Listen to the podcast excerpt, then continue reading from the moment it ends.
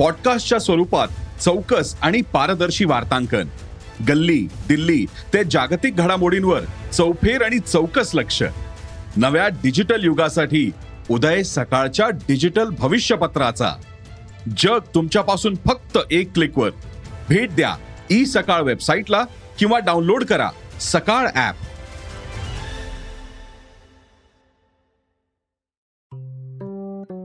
नमस्कार मी भूषण करंदीकर. सरकार नामा पॉडकास्ट राजकारणमध्ये आपलं स्वागत. आजचा आपला राजकारणचा विषय आहे ते म्हणजे विधिमंडळाचं नागपूर अधिवेशन. विधिमंडळाचं अधिवेशन म्हणजे कोणत्याही सरकारची कसोटीच. त्यातही काठावरील बहुमत असलेल्या सरकारच्या मुख्यमंत्र्याला तर डोळ्यात तेल ठेवून कारभार करावा लागतो. साहजिकच अशा सरकारला कोंडीत पकडण्याचा विरोधी पक्ष सतत प्रयत्न करत असतात. विरोधकांच्या अशा खेळ्यांना अनेकदा सामोरे गेले होते दिवंगत मुख्यमंत्री विलासराव देशमुख. महाराष्ट्रात नागपूरचं हिवाळी अधिवेशन म्हणजे तसाही आनंदच. विदर्भाच्या प्रश्नांसाठी म्हणून हे अधिवेशन तिथे घेण्याचा प्रघात आहे. मात्र मुंबईतील दगदग सोडून नेते सरकारी अधिकारी सारेच इथे सहलीच्याच मूडमध्ये असतात. त्यामुळे सरकार आणि विरोधक दिवसा अधिवेशनात आणि रात्री लावणी दंग. असं काहीच चित्र अनेक अधिवेशनांमध्ये दिसायचं. विरोधी पक्षाचे दिग्गज आणि सरकारमधले मंत्री मांडीला मांडी लावून लावणीचा ठेका धरत. रंगलेल्या अशा रात्रींमध्ये कटकारस्थानही तशीच रंगत. खरं सांगायचं ना तर महाराष्ट्राच्या राजकारणातील अनेक राजकीय भूकंप याच नागपूरमध्ये घडलेत.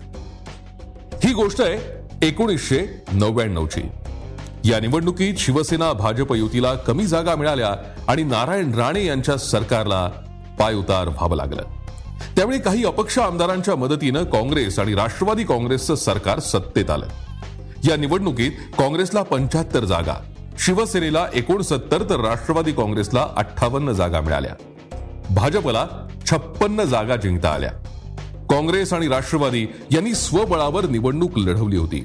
तर शिवसेना भाजप यांची निवडणूक पूर्व युती होती. त्यावेळी नारायण राणे हे शिवसेनेकडून मुख्यमंत्री पदाच्या शर्यतीत होते तर भाजपकडून गोपीनाथ मुंडे यांच्या नावाची चर्चा होती. भाजपनं शिवसेनेकडे मुख्यमंत्री पदाची मागणी सुद्धा केली.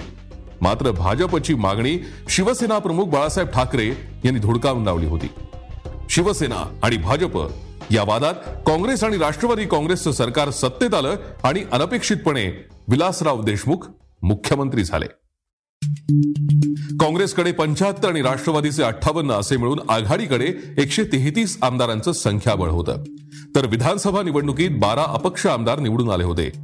काही इतर मित्रपक्ष आणि अपक्षांच्या मदतीनं आघाडी सरकार सत्तेत होतं. शिवसेना आणि भाजपचं एकत्रित संख्याबळ होतं एकशे सत्तावीस आमदारांचं. सरकार आणि विरोधी पक्षांमध्ये जास्त संख्याबळाचं अंतर नव्हतं. त्यामुळे विलासराव देशमुख यांचं सरकार पाडण्यासाठी विरोधकांकडून प्रयत्न केले जात होते. त्यामुळे सरकार टिकवणं कसोटीचं होतं. मी रोज सकाळी उठलो की आमदारांची आधी डोकी मोजतो असं विलासराव त्यावेळी गमतीनं म्हणायचे. त्यामुळे सरकार टिकवणं हे आघाडी पुढचं मोठं आव्हान आणि सरकार पाडण्याची नारायण राणेंसमोरची परीक्षा असं काहीसं चित्र त्या काळी महाराष्ट्रात होतं. त्यामुळे कधी अपक्षांना तर कधी आघाडीतील आमदारांनाच फोडण्याचे प्रयत्न सुरूच होते. या आमदार पळवा पळवीच्या नाट्याचे प्रयोग अधूनमधून होतच असत.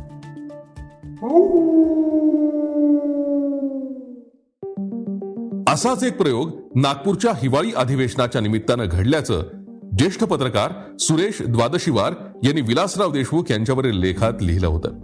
हा लेख विलासरावांच्या निधनानंतर त्यांच्या आठवणीनिमित्त साप्ताहिक साधनानं प्रसिद्धही केला होता. द्वादशीवार यांच्या म्हणण्यानुसार नागपूरचं अधिवेशन नेहमीप्रमाणे तणावाचं होतं. मात्र त्यावेळी कामकाज संपल्यानंतर नेत्यांसाठी सांस्कृतिक कार्यक्रमांचं आयोजन करण्याचा रिवाज होता. यात विरोधी पक्षाचे दिग्गज आणि सरकारमधले मंत्री मांडीला मांडी लावून लावणीचा ठेका धरायचे. अशाच एका रात्री विलासराव देशमुख यांचं सरकार पाडण्यासाठी आमदार निवासात एक बैठक सुरू होती. सगळं काही ठरलं होतं. सरकार पाडण्याचा बेत पूर्णपणे ठरला होता. सत्तावीस आमदार फोडून विलासरावांचं सरकार अल्पमतात आणायचं असा बेत होता. त्यासाठी आमदार निवासातील एका खोलीत हे सरकार विरोधी आमदार जमून नियोजन करत होते. पुरवणी मागण्यांवरील चर्चेत या आमदारांनी सरकारच्या विरोधात मतदान करून भूकंप घडवायचा होता. आर्थिक मागण्यांवरील मतदानात सरकारचा पराभव झाला तर मुख्यमंत्र्यांना राजीनामा द्यावा लागणार होता.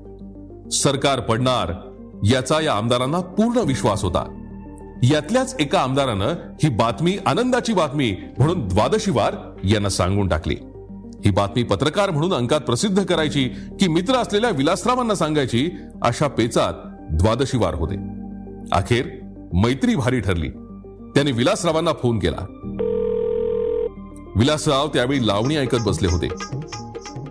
त्यावेळी त्यांचा फोन वाजला. आणि सरकार पाडण्याच्या कटाची कथा द्वादशीवार यांनी त्यांना ऐकवली. ही माहिती कोणी दिली? अशी विचारणा विलासरावांनी त्यांच्याकडे केली. या नेत्याचं नाव ऐकल्यानंतर मग विलासराव यांनीही ही माहिती गंभीरपणे घेतली. हे मी आधी शरद पवारांना सांगतो मग पुढचे पाहू असं सांगत विलासरावांनी फोन बंद केला. त्यानंतर तसंच घडलं. शरद पवारांचा फोन त्या खोलीवर गेला आणि सगळी दाणा दाण उडाली.